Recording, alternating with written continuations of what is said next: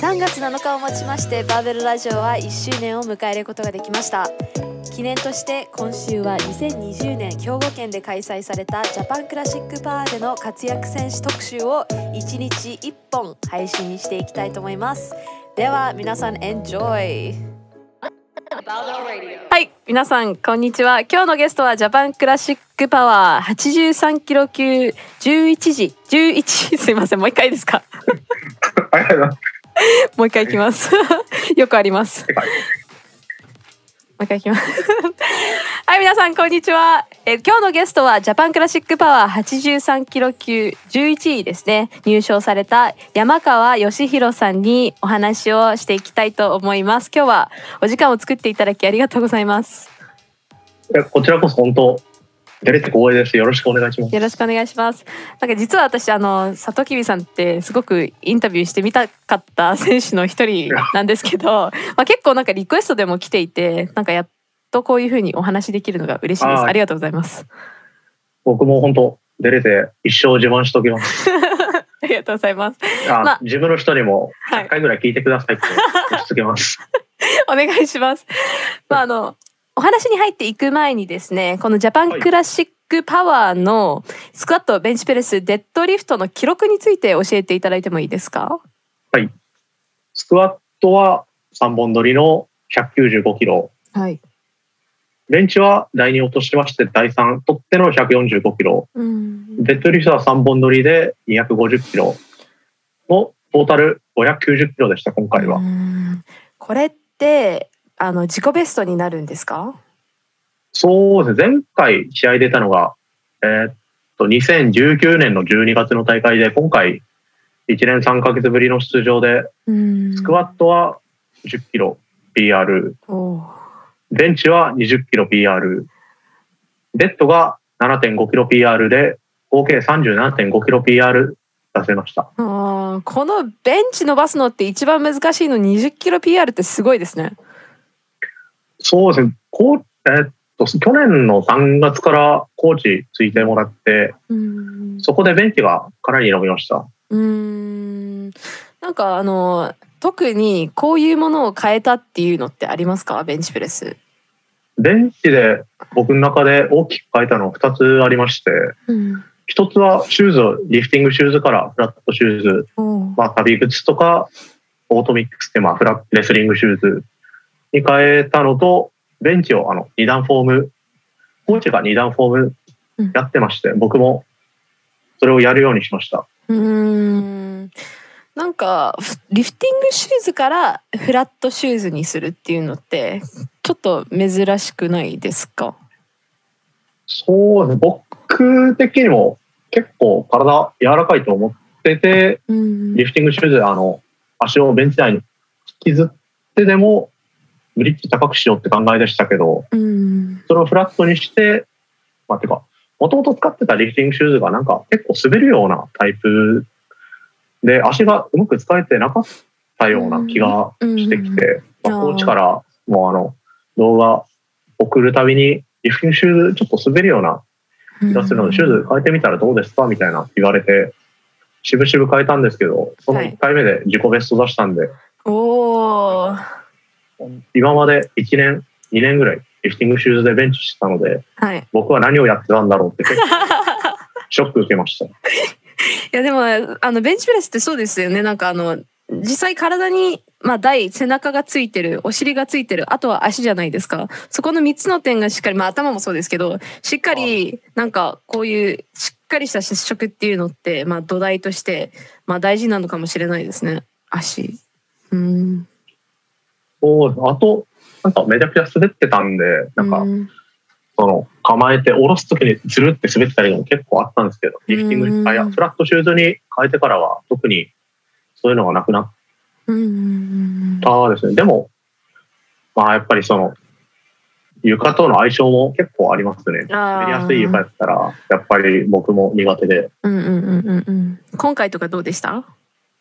今回、まあ、エレ、確かエレコの、えーと、カーペットっていうか、下のプラットフォームだったんで、ちょっとやりづらかったり、ちょっとだけなんか滑るような感覚。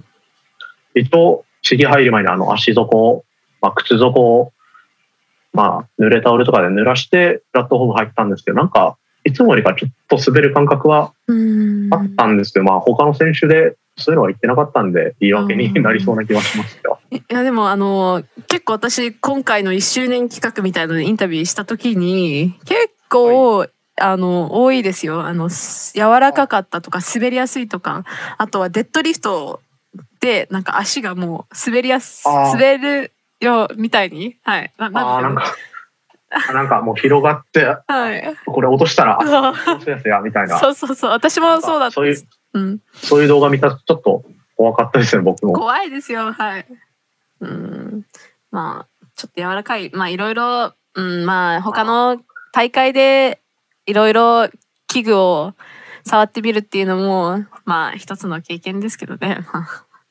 そう、まあでも、床はみんな平等ですからね。僕の時だけ帰ろうとかって言ってもおかしいですし、結局、本番はみんな平等ですので、まあ言い訳みたいな感じになりますね、ある程度。は。い。まあでも20キロ PR ということで結構まあすごい結果だと思うんですけど、まあ、去年の去年あそう去年の大会が第3、130キロ落として、今回はスタートが130何点5ですね、今回は。あの去年のあてか公式ベストをあのアップ上で終わらせてから第一入るぐらいの感覚でした。いや素晴らしい。すごいですね。強い。まあ、あのこん今回まあいろいろ自己ベストとか出されてると思うんですけどなんかい、はい、振り返ってみて、まあ、全体的に気持ち今の気持ちってどんな感じですか？ああ試合もともと600を出したかったですね。スクワットで200キロ、ベンチで150キロ、デッドで250キロのトータル600を、まあ最まあ、最低ってわけです。それを目標にして、できたらあと2.5とか5をちょっと乗せたかったですけど、まあ、590で終わってしまったって感覚ですけど、まあ、公式 PR 出したのはかなり嬉しいですね。うんまあ、のと、まあ、ほほめっちゃほっとしてます。ああ、もうなんか、2年ぐらい試合出なくていいかなって。そんなに。とか、はい、いや、まあ、自分の人には冗談で、10年ぐらい出ないですみたいな言ったら、あの、めちゃくちゃ怒られたんで。なるほど。まあ、悔しいところもありますけど、全体的にはほっとしているっていう感じですね。そうですね、本当まあ、一番きついの試合出て失格とか、まあ、公式ベスト出せなかったってことではなかったので、本当に、まあでも9本は取りたかったですね、言われてみたら。まあ、悔しいと嬉しいが半分ぐらいです。50、50。まあ、でも、そっか、145、この第2ベンチを1回、お尻が浮いたんですよね。そうです。サイドに、うん、え正面の審判が白を上げてて、うん、サイドが赤で、何番上げたかちょっと覚えてはないんですけど、まあ、サイド取られるとしたら、基本尻浮きやと思ってますので、うんあで本人も浮いた感覚があったので、まあ、それは。はい。まあ、それを修正してからの145をまた取り直して、まあ、8本ですね。曲9本のうちの8本ですね。まあ、なんだろう、あの、ちょっと詳しくお話ししていきたいんですけれども、あの、スクワットの第1位から、この大、デッドリフト第3試技まで、まあ、一通りの気持ち、変、気持ちの変化とか、体の調子とか、一つ一つの試技について、まあ、簡単でいいので、ちょっとどんな感じだったか教えてもらってもいいですか？僕は今回、水抜きまあ、83キロ級に出場しまして、普段、あ1週間前で86キロあったので、水抜きしてからの、まあ、スクワット第一だったので、やっぱり水抜きのダメージとか怖かったので、第一はかなり抑えめ。まあでも僕の場合、スクワットが苦手なのもありまして、ある程度、まあ、飛ばせれない人間なので、まあ3本確実に取る。変な人のスクワット第3で、まあ飛ばしすぎて粘って潰れるとかダメージ残してベンチデッド行くぐらいだったら予定より2.5とか5切り下げた状態でスクワット終わらした方がいいなって僕は感じてます、僕のタイプ的には。ベンチとペットで稼ぐので。ああなるほど。結構スクワットに入っていくとってめっちゃ緊張緊張するんですか？そう僕はスクワットで怪我したこと結構多いので。なんでですし今回僕83キロ級の記録が下の前半グループからスタートで第1が180でもしかしたら僕が一番最初だと思ってたんで、ん。まあ、それでも、えっと、4番目が5番目やったのでスタートが、まあ、それで緊張がちょっと落ち着いたのはありますけど。それで緊張落ち着くんですね、まあ、試合あの試合開始であなんかこの日のセッションが全部始まったって2日目の一番最初ってなんかめちゃくちゃ緊張するなと思ってたんであ確かに。ありますねまあでも逆にその試合の最後の、最後の第三試技のデッドリフトやるとかだったらめちゃくちゃ気持ちは嬉しいですけど、みんなが見られてる中の最初の一発目のスクワットやるっていうのは結構、多分そうだろうなと思ってたんで、結構緊張したんですけど、まあそれはちょっとだけ気が楽になって3本ともいけました。ああ、なるほど。じゃあ結構ポジティブなあの気持ちでベンチプレスに入っていけたんですね。まあ、そうですね。本当に3本取れたっていうのは、めちゃくちゃ嬉しく、まあ、ベンチにつなぎました。うんなるほど。この135っていう、135キロですよね。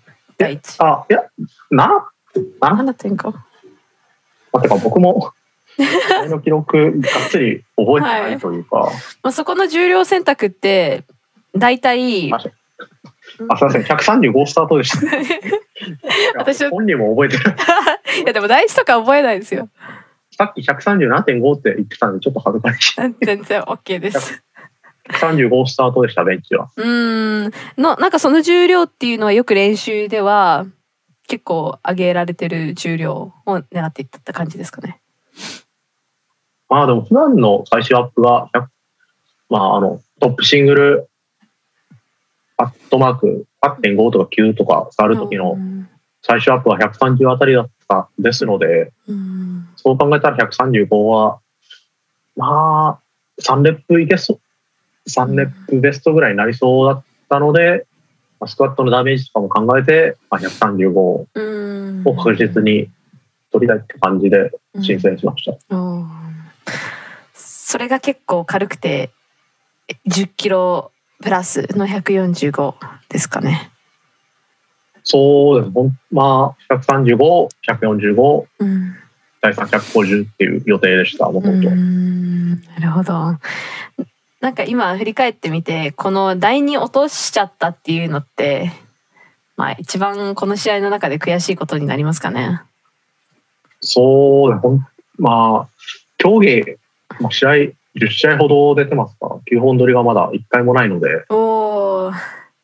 前回も、まあ、ベンチ第3落とすの8本撮りで終わってしまったので、まあ、全国大会で9本取りたいっていう気持ちが大きかったのでちょっと第2落とした時帰ろうかなと思いました。あの会場にいた知り合いに ふざけんなって言われて。じゃあそういう時結構気持ちは落ち込むんですね。まあでも、半分、半分、ジョークみたいな感じで、あの、知り合いがいたんで、はい、いやベンチ落としたから帰ります。ふざけんな、みたいな。はい。ですよね、って言いながら、あの、はい、集中して第3挑みました。しかも結構、えっ、と、83キロ級が確か22名出てたと思うんですけれど。そうですね。前半11、後半11。うんで、あの、今回僕らのセッションの後ろに105が7、8名みたいな3グループ回しでした、今回は。うん、じゃあ結構アップとかもそんなに余裕、時間の余裕はあるわけでもないですもんね。どうでした？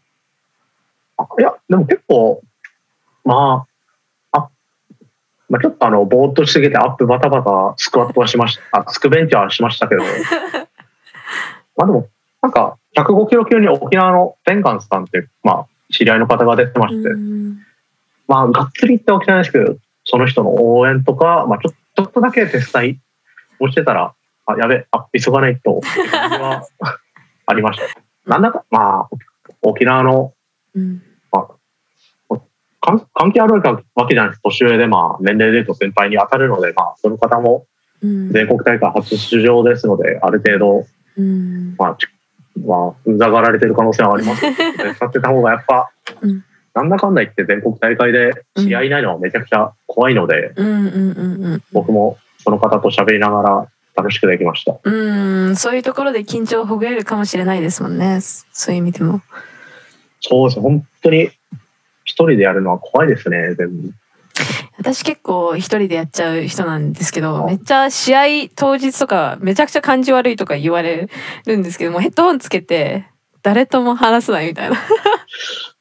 笠井さんの普段のあの練習場所がちょっと、はい、リフターの方あんまりいないいないいないです。もう普通のあのフィットネスクラブみたいな、はい、パーソナルトレーニングジムなんですけどに結構ブルが置いてあるので、はい、そこでやっている。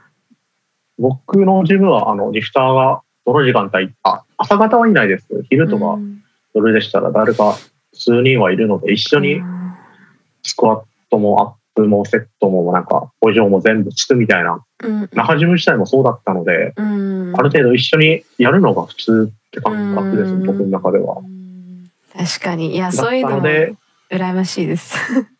あでも本当に集中してる時ってやっぱりまあイヤホンしたりするする人もいますしなんだかんだ他人のこと気にしすぎてアップできないぐらいやったら他人にどう思われようが自分がやりたいことやった方がいいのかなって思いますね。うん、いや僕は今回、うん、まあ、表彰とか入賞狙えるタイプではなかったのでちょっとまあちょっとだけ周りに気遣いながらゆっくりやろうって感じですね。楽しみながらっていう意味もあったかもしれないですね。うん、そうやっぱり1年ぶりあとかあや、えっと、茨城の全国茨城の JCP 以来の全国大会の場所に行ったのでやっぱり、2年ぶりに会う知り合いも結構いたので、まあ、ちょっとした話とか役員の人とかも話したりして結構楽しかったです。うん。いや試合関係なかった後2時間ぐらい人と喋りたかったんですけど。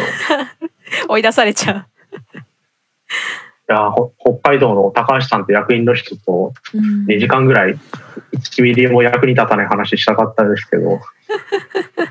まあ確かに結構あの何ですかね表彰式もやらなかったしみんな終わったら出てけ感はありました、うん、こっそりいてもいいんじゃないの？って言われたんですけどちょっとあのそれで他の人の喧嘩売るのは不安だったので帰りました。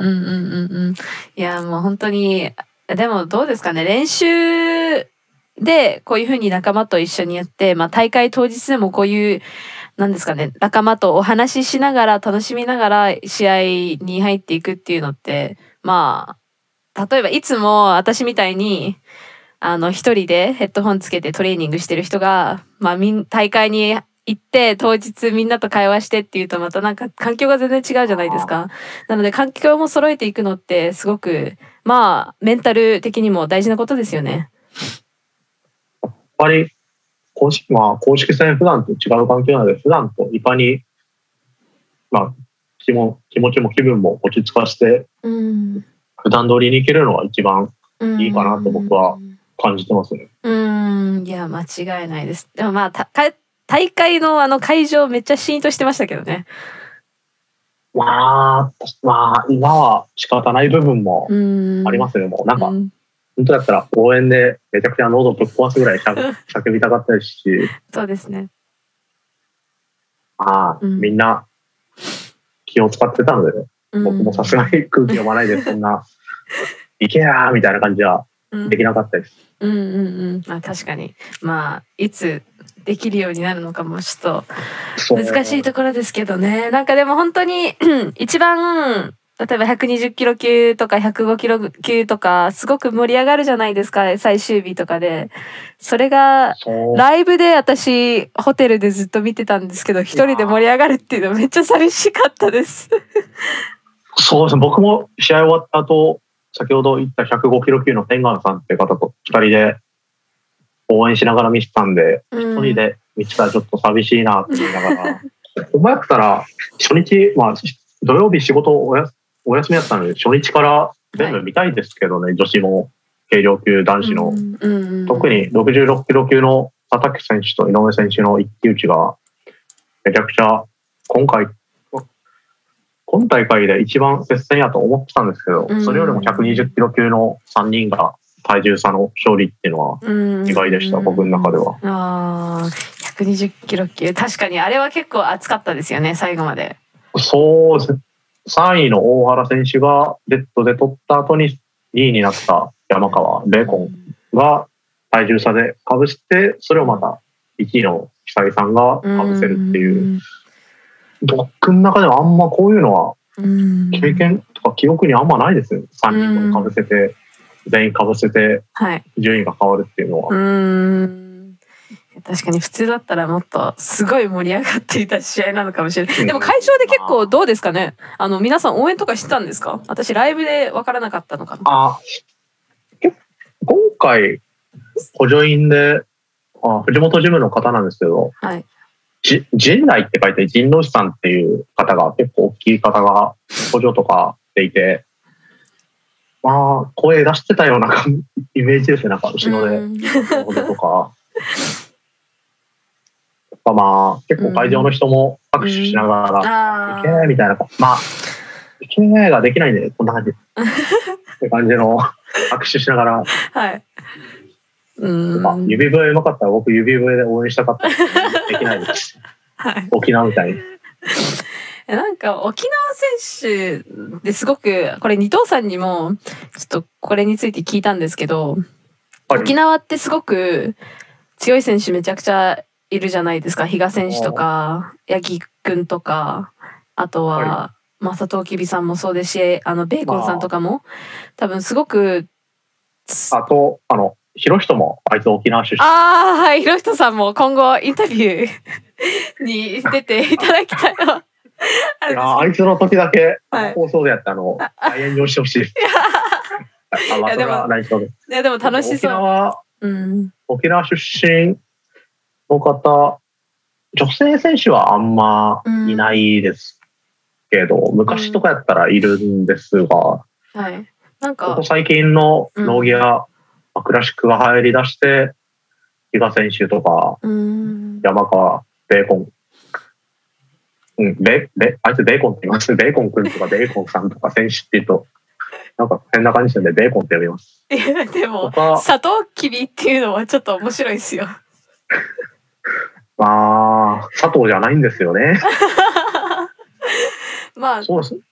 結構そういうすごい優秀選手が、えっと、たくさん沖縄からいると思うんですけど、なんか、沖縄だからこそ、こういうことをやっているから、こういうたくさん強い選手がいるんだっていうことって何かあったりしますか？沖縄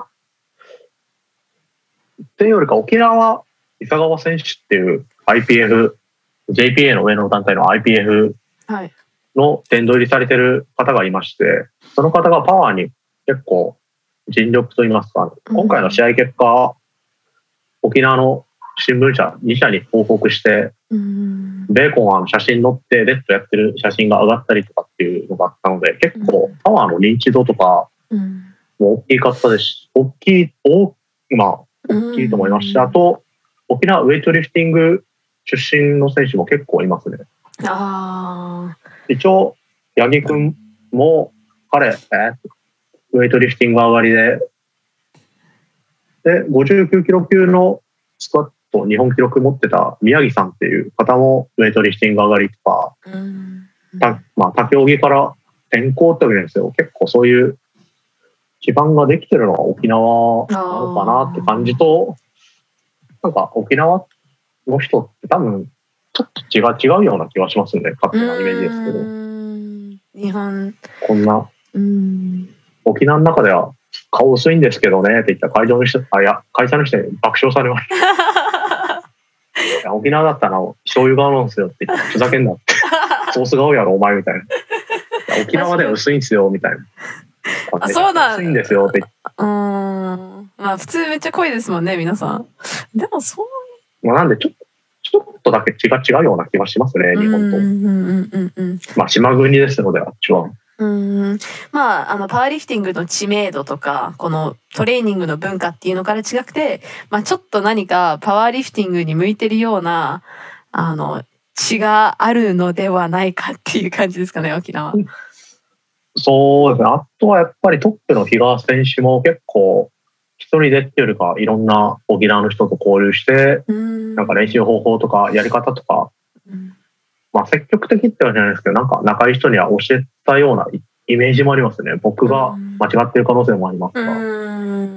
比嘉さんが昔やってた練習法とか聞いたりとか、デッドの意識とか、いろいろお聞きしたこともあるので、結構、そういうめちゃくちゃ交流ある人やったら、まだしも比嘉さんとまだ会って、そんな喋ったことない時期になんか教えてもらった記憶があるので、仲いい人やったら、あの、自分の、まあ、やってきたこととか、いろんなの教えたくなりますけど、うん、そこまで強くない初心者ぐらいの人に教える人がいるのは沖縄は結構恵まれてたと思います、うん、僕は。うん。結構皆さん取得している、まあ、取得？知知識とかトレーニング方法を結構オープンに話してくれるっていうことですかね。やだと思います。僕も那覇ジム入る前はやってた、えっと、体育館でトレーニングされしてたんですけど、うん、その時もノーギアのパワーリフティングのチャンピオンの人がいてその人に結構教えてもらいました。うんなるほどなんかでもそういうふうになっていければいいですよねあの日本としてもパワーリフティングについて。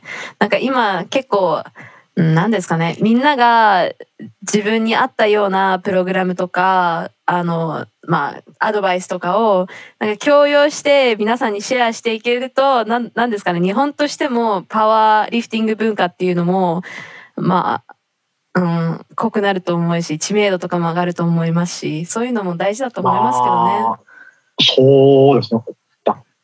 うんまあ受け取る側はかなりメリットあると思うんです発信する側は結構、まあ、自分の知識とか財産を出してるみたいな感じですので、まあ、ちょっとクライアントとかも関係もあるんでが、やっぱり全部無料で教えるっていうのは厳しいと思いますし、やっぱり無料だからちょっとだけ気抜いてもいいかなって感じも、相手からお金ちゃんと受け取ったから、ちゃんとやるのは当たり前ですけど、うん、なんか相手から何ももらうわけじゃないのに、なんか1から10まで全部教えてくださいって言われると、めんどくさいから1ぐらいでいいかなみたいな人もいるとは思いますね。めちゃくちゃ。半端で終わってしまう。誠実な人だったらやらないかもしれませんが。うんそういうところも、まあでもアメリカでもそういう人はいるのかな。なんかそういうイメージないんですよね、結構。あの、シェアできるものはシェアしてみたいな。そこからお客さんを入れていくっていうやり方がすごく海外では多いと思うんですけど、そこはちょっと違うのかなみたいな、たまに思ったりします。そうですね。やっぱり、あ日本の場合は結構自分っていう文化が、なんか、あこの自分独特のやり方を、まあ、入ってる人だけに教えていくみたいな感じも、うんの流れな気はしますね。うん。なんかオープンに全部教えるみたいなのはあんましてないようなイメージですね。出すとしてもやっぱりちょっと有料のサービス、ノートとか、オンラインコーチング、その他もろもろ。って考えると、ああと何年もかかりそうな気はしつつ、これはずっと続きそうな気も文化ですからね。勝手なイメージです。うん。あでも、そんなこと言ってもなんか皆さん本当にバーブルラジオに無料で出てくれるのもすごくありがたいなって思っております。うん、ああ、でも、出れるだけで嬉しいって人も絶対いるとは思いますね。うん。僕はそれです。ありがとうございます。あの、強い人だったら、出るのめんどくせえと思ってる人もいたかもしれませんけど、知らないですか。うんうんうんうん。まあ、なんかしら皆さん本当に出てくださって嬉しいです。まあちょっと話がもう、あの、めちゃくちゃ。脱線僕もあの、あれ？レッドの話、あれ？あれ？このまま2時間ぐらい喋るのかな？しかもオレンジジュース飲んでるしすみません。私今日ずっと食中毒でやられてたんですよマジですいやだからもう何も食べてない。ありがとう。すいません。なんか。そうですね。デッドの話デッドの試合の話、うん、そうですね。デッドえっ、ー、とデッドリフトこの250っていう数字ってトレーニングで上げたことってありますか？練習の人は140でした。ああ、試合で障害ベストです、あれは、250は。おお、あ、じゃあ10キロも。あ、いや、えっと、245が、えっと、去年の12月に3種のマックス測定した時に出して、それ以降は、ね、240も触ってなかったです、ピーキングで。え、じゃあ結構なんか上げてみて自分でもびっくりしたっていうところってあったりしますか？まあでもコーチが250は絶対いけますよみたいな言ってたんで、まあでも最終ピーキングで235をちょっとグリップ外れそうになったんで、あれ俺いけんのかな？今回ゆっくり下ろすルールがまあできまして、はい、僕フックグリップ今回がフックグリップで試合出るの初めてだったので、今までオルタネートで試合出て今回フックでやってゆっくり下ろせるかめちゃくちゃ不安でしたけど、なんかうまくはまりました。うん。フックグリップってそのコーチからなんかやった方がいいってアドバイスされたものですか？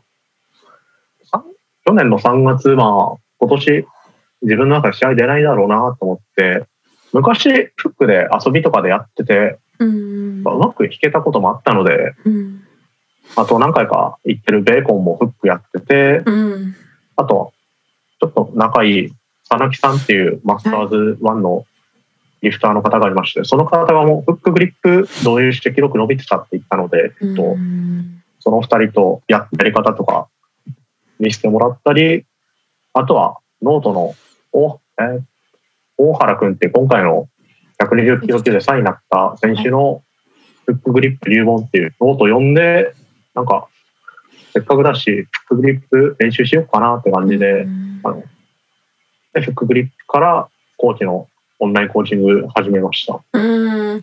私結構あの、言い訳をつけてしまい、私手が小さいとか言いながら、だから絶対フックはできないって自分に言い聞かせてるんですけど、それってどうですか？手が、手の小小さすぎるとかってあるんですか？どうなんですか？俺、だいぶ大きいとは言われ、まあ、まあでも、まあ映像なんで分かりづらい。うん、まあでも、明ら明らかに手したかったらやりづらい気もししますし、まあ、まあ、グリップしたくてもめちゃくちゃ弾ける人もいますし、フックでやってる人もいると思いますので、まあでも、フックグリップ、親指痛いので、うん、いや、そのデメリットを受け入れるかっていう感じだと思います。ああ、そうですね。いや、私も一時期練習したことあるんですけど、試合でやるのが怖くて、もうすぐ変えちゃいました。ああ。まあ、コーチのジャクソン君とかに聞いてもや、まあ、聞いたと思いますけど、なんであれ、僕もフックやってる割には人に説明が全然できない人間で、なんでフックできてるんやろって毎回思ってますけど、あの、いい感じで握って耐えてくださいしか言えないですね。えー、いや、でもそれって結構皆さん同じようなこと言ってる気がします。うん、難しい、わからない。あとは、親指が親指を犠牲にしてでもいいから重たいの引きたいですっていう。ああ、なるほど。やっぱり全然違うんですか？オルタネットとフック、感覚。そうオルタネットの時もグリップ外れたことはなかったですけど、フックにして、うん、なんか腕が長く使えるのと、うん、僕の中で足がかなり使えるような感覚が増えました。うん。なるほど。しかもなんか、まあ、フックグリップもそうなんですけど佐藤吉部さんのデッドリフトってすごく私の中では理想的ななんかバーの動き方なんかファーストブルがまあたわみをしっかりとってファーストブルがちょっと重めだけどそこからロックアウトまで問題なく上がっていくっていう。ありがとう。いやもうすごいなって見てて思いました。うん、まあデッドが一番重たいのを弾けるかつデッドが今までまあ、昔からやり込んでたのもあったので、ネットで褒められるのは自分でも嬉しいですベッドが得意なのもありますが。うん。いやもうあのちょっとトレーニングの話なんですけどなんですかね、はい、あの多分名前出しても多分大丈夫だと思うんですけどオーストラリア在住のリフター鹿島祐希くんが一回バーベルラジオにもバーベルラジオの時佐藤久さん名前出してましたよね普通に。あ出てました。あの なんかクライアントの話してあ、俺出てるやんってなって。なのあの鹿島祐希くんの下でトレーニングをされてると思うんですけどなんかコーチがついててよかったなって思う点って何かありますか？そうですね。コーチついてる、まあ、コーチの、まあ、プログラムその週34回とか毎回練習 Day1、Day2、Day3、Day4 みたいなプログラム送られてくるじゃないですか。うん、まあ変だし、それを、まあ、自分がプログラム、練習メニュー考えなくなったのは結構嬉しいですね。プログラム作るた、まあ自分の中でプログラムとか練習メニュー考えるのも楽しいのはあるんですけど、それで伸びなかった時ってかなりショックですね。うん一日中とか1週間2週間考えてあこれがいいやって思って結局あの伸びなかった怪我した人はもう本当、めちゃくちゃショックなんでそれがなくなったの嬉しいですねコーチに。そのまあスクワまあスクワットとかも補強とか、まあ、セット数レップ数 RP とか全部送られてくるのは僕の中では嬉しいです。うん。なんかあの科学科学的じゃなくて、まあ、根拠のあるようなプログラムをしっかり組んでいただいてそれに向かって頑張るっていう何ですかね。うん。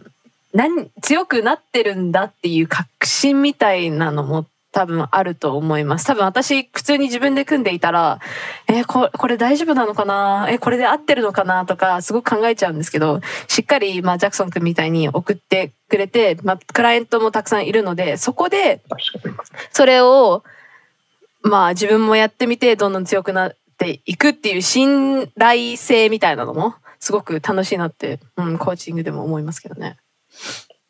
そうね、彼のあ鹿島うん、まあ、彼、鹿島コーチは僕より、まあ、絶対重量も、はい、あウィルクス、IPF ポイントも全部上ですので、年上ですけど、あ、年下ですけど、うん、まあ、プログラムに関しては、もう、ほぼ任せてました。なんか、まあでもちょっと、怪我とかの関係でこれはできないですとか、ジムにこれがないので、ちょっと他の種目で代用してくださいっていうのはありましたけど、明らかに、あの、これやりたくないです。変えてくださいっていうのは送ったことはあんまなかった。多分なかったと思います。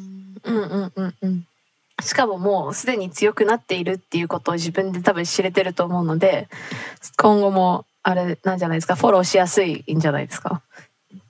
そうですね。今回まあ記録出して、うん、まあ恩返ししたっていうのもありますし、今後も任せて、うん、次は標準記録高くなった標準記録を突破したいっていうのが目標になりますね。はい、うんわかりました。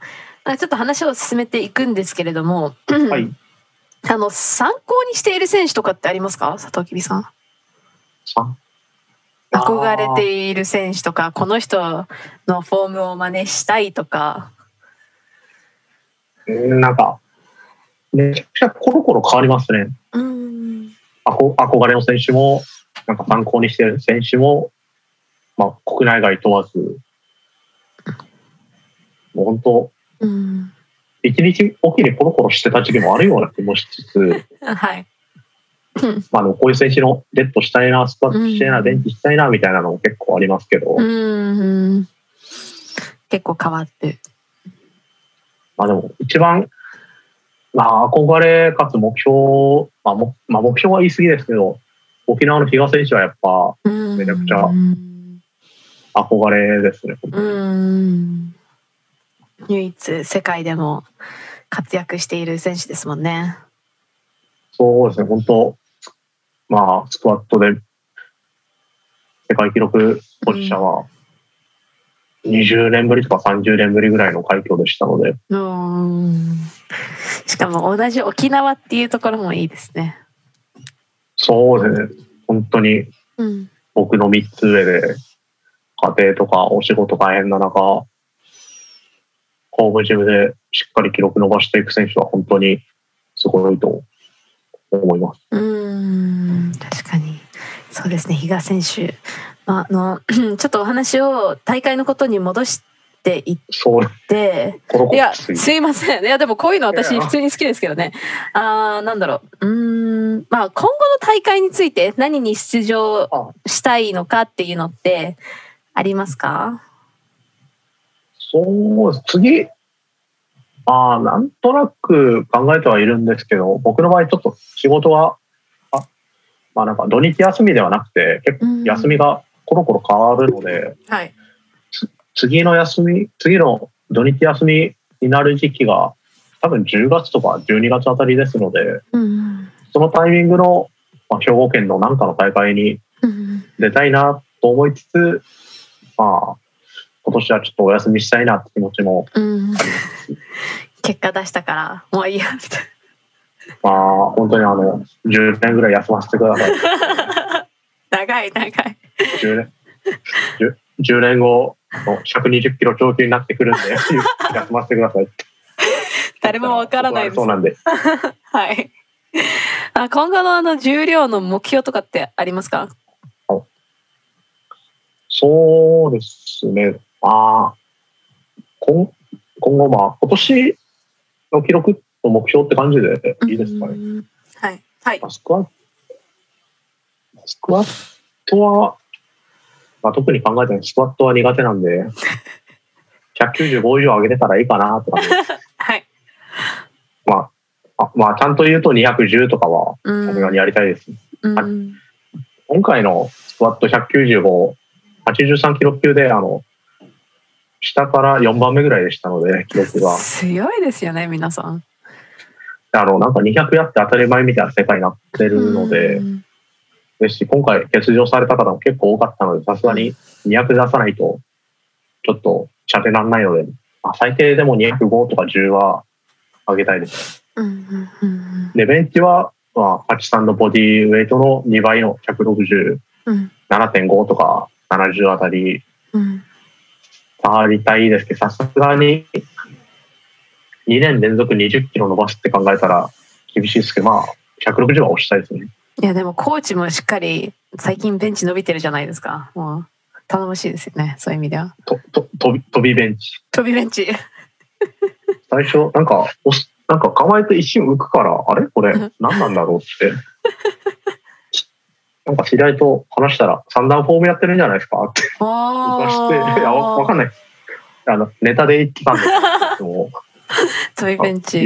1、2、3。で、で、SNS 上げたら怒られそうなんで、やめときます。わかりま。で、まあ、デッドが200、今年も10キロぐらい伸ばしたいので、260あたりは触りたいです。260。しっかり公式のシャフトと公式のプレート、結構、デッドリフト、えっと、加賀井さん普段、えっと、ブルと、何ですか、ラバープレートって言うんですか、ああいうプレート。はい、多分。なんで、ちょっと普段と感覚違うんですけど、やっぱりデッドって、うん、まあ、めちゃくちゃしなりやすい条件とかあるじゃないですか、デッドリフトバーとか、28ミリシャフトに、プレートリング用のプレートを、はい、みたいに結で、ストラップ使ってあげるとか、うん、で開始で膝とか肩が返ってないとかありますけど、うん、そういうのじゃなくて、試合で使うシャフト。藤本ジムはあのエレコっていうあの硬いシャフトがあるので、にエレコに公式の25キロプレートつけて、260は引きたいです。うんやっぱり結構私はもうもう本当にブルのシャフトがあるだけでよし大丈夫だみたいな思っちゃってるんですけどでもやっぱりそういう細かいところも考えていくのも大切かもしれないですね。そうだ僕の考えですけど、まあ、コーチから練習メニューを送られてくるので僕の中のテーマは SBD 全部試合でちゃんと通る、うん、試合で白3本、うん、誰が審判ついても白3本もらえるようなのを意識してますね。スクワットで変な話、あの、ちょっと浅いとか浅いもあったり、まあ、ベンチで尻打ちとか、傾き、コール無視とか、レッドで膝が伸びてない方が帰らないとか、っていう、やったりするのはちょっと普段からやらないようには心がけて思ってる。特にスクワットちょっと浅かったら、まあ、数センチ浅いだけで10キロ、20キロも変わってくるじゃないですか。はい。で、まあ練習で、俺250キロ触ったって言って本番で。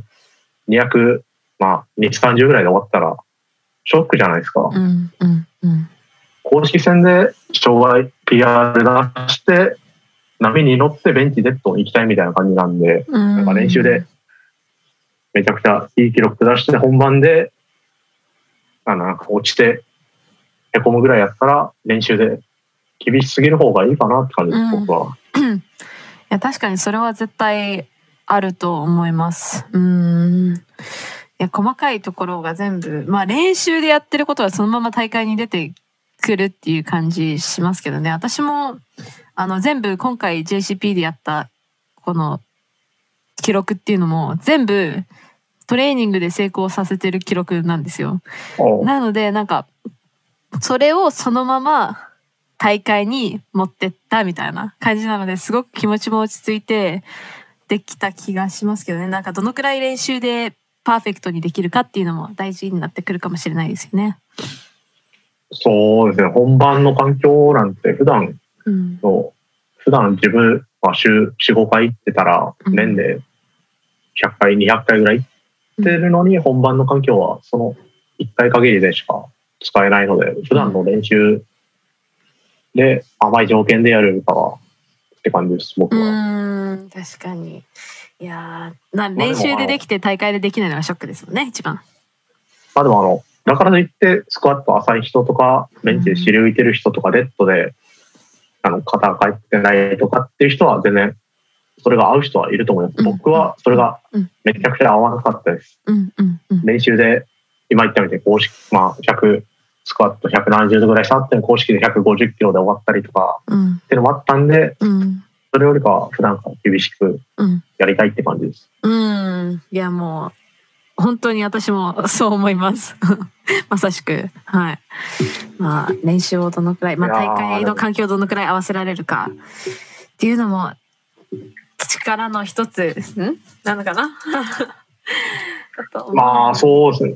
結局、公式戦、本番緊張しますからね、誰だって。うんうん。なんか自然的に体が動いてほしいですよね。そうですね。あ、てか、ベンチ第一試芸、普段の気持ちで入りすぎて、あの、はい、ラックアップ、あの、ラックで戻した後なんかイヤホン取る動作してて、ちょっと自分で、なんか立ち上がって、あの、はい、イヤホン取る仕草してて、は、はい、動画見返して、はい、なんかいつも、いつも通りがいいなと思って、いつも通りになって、いつもイヤホンしてるんで、なんか外す動作して帰ってったんだ。めちゃくちゃ自分で爆笑した。いや私もあのヘアゴムとか2本普通あるんですけどもう普通にあのベンチプレスの時にこういうふうに1個上げて1本だけこういうふうに腕につけたまま第一やったら止められてちょっともう一回やり直しなさいみたいな。いや、普通、リラックスしすぎだなっていう。まあそういう面もあるかもしれないです。あるんですか？うん。俺、えっと、A7 のなんか、なんだろう、あの、バンド？はい。ですかね？なんか、トレーニング用、トレーニングってわけじゃないんですけど、なんか、ブルーとか、なんかゴムバンド？みたいなの？はめてたんですけど、うん、特にそれは言われなかったんで、エアゴムはアウトなんです。わかんない。わかんない。まあ、それででもミスったら、多分怒ってますけどね。でも大丈夫だったんで、まあ何でも、しかも勝てたし、OK みたいな知り合いからもらっ、はい、まあ知り合いっていうかベーコンからもらベーコンから A7 の T シャツもらった時についてたヘア、ヘアゴム？ヘアゴムじゃないな。なんていうんですかね？トレーニングバンド？うんうんうんうん。なんていうんですかね？ちょっと俺が 語彙力ないんですけど。私もないです。このぐらいの太さのちょっと透明感があるやつ。透明感なんかゴム。な、なん、なんていうんですかね？ちょちょっと今調べます。わかりました。なんかそういうの、はい、試合の写真見たら全部やってます、俺。マジっすか？ちょっと待って。バンド。こういう感じ。こういう感じ。ああ、わかります。うんうんうん。想像していた通りの。いや。ここれの A7 のやつ、白いの試して全部 CG 読んだんですけど、何も言われなかったんで。なんなのまあちょっと気になる方は YouTube で見てください。このエピソード。テクニカルコントローラーの人は知り合いの人だったからわ止められなかったかも。まあ、いや、そういうのあの、うん。今回、ちょっとテクニカルコントローラーの人が、なんか先ほど話した佐々木さんって方だったので、はい。僕、家入る前アンモニア吸う人間だったので、はい。アンモニア吸ってテクニカルコントローラーの人にあのやめてくれって言われるんですよ。あ、そうなんですね。こういうはい。アンモニアがっつり吸んで、なんか、周りの人にうってなったらちょっと、睨まれそうだったんで、ちゃんと吸う前にあの周りの人に、すいません、吸いますって言って、テクニカルコントローラーの人、すいません、ちょっと、アンモニア臭したら本当ごめんなさいみたいなオーラ出してうん吸ってましたけど、いや、いやっぱアンモニアはうん。気合が入ります。いや、いつもそれ、んアンモニア嗅いでて、大会本番で嗅げないっていうのは最低ですからね、多分。それもまた変わってきますよね。寂しい感じ。アンモニアが鼻と舌がはい。痺れたらはいめちゃ。くちゃ効いてる感覚で、ド M。毎回あの、吸って、あの、一日中涙が止まらなかったことがあるんですけ一ど、日中はやばいっすよ。アンモニアがないとやってられない。なっちゃう。うんうんうん。確かに。わかりました。じゃあちょっとですね、最後にですね。いやなんかもう普通のエピソードが1時間くらいなんですけど本当は今日のエピソード30分ぐらいで終わらせたいなって思ったんですけど多分1時間ぐらい喋って すいませんお時間だから、ええ僕も一番、あ、ほんまや、もう10時になってる。そう10時8分や。ありがとうございますということでですねストーキビさんの SNS って教えていただいてもいいですか？そうです。SNS 僕は Twitter と Instagram やってまして、はい Twitter はサトウキビでやってますね。はいそれってはい。あのひらがなで打てば出てくるんですか？カタカタカナでカタカナ。で、なんか、なんていうんですか、下の、なんだこれ、あアイコン名、なんていうんですかね。なんかそこまで詳しくない。アカウント、アカウントネネーム、ユーザーネユーザーネームはい。あ、ユーザーネームが大文字のパワー、パワーアンダー、アンダーマーク？アンダーバに、ガガガ、ーガガ。最近あの、今日買いました。わかりますえガガガって GAGAGA ですか？あ、で、でかい、でかい、あ、パワーガガガって書いてある。いやちょっと私も検索してあのこのエピソードの詳細のところに貼っておきますなんか、まあ、特に気にせず適当にパワー、パワーと、まあ、ガガガっていう、とある、とある漫画とドラマの名前をパクったって感じです。あわかりましたえーっとでインスタグラムが確かインスタははい。山、えーっと、ローマ字で山川、山川アンダーマーク、沖縄アンダーマーク。わかりました。そういう感じででは。アンダーマークっていうんですかね、これは。アンダーバー。あ、あ、アンダーバー、アンダーバーだ。なんでもいいです。だ。まあ多分通じてると思ってますからね。うん。わかりました。まあでもで、うん。ったから多分フォロワー、ワンチャン減りそうだけど、大丈夫ですいや増えるように頑張る俺ブロックしよう。出たんかよ、ブロックしとこうみたいな。いやでもツイッターとかも結構面白いあのツイートしされてるので皆さん聞いている方も参考になるかもしれないです。まあパワーリフティングの結構細かいところとかもあまあ、普通、うん、だったらピックアップされたいこととかも多分ツイートとかされてると思うのでぜひチェックしてみてください。いう感じよろしくお願いします。はい。っていう方ですね、長い間すみません。えっ、と、83キロ級の山川義弘さんでした。ありがとうございました。本当今日出れて、先ほども言ったんですけど、めちゃくちゃ光栄です。ありがとうございます。これ今後も応援してます。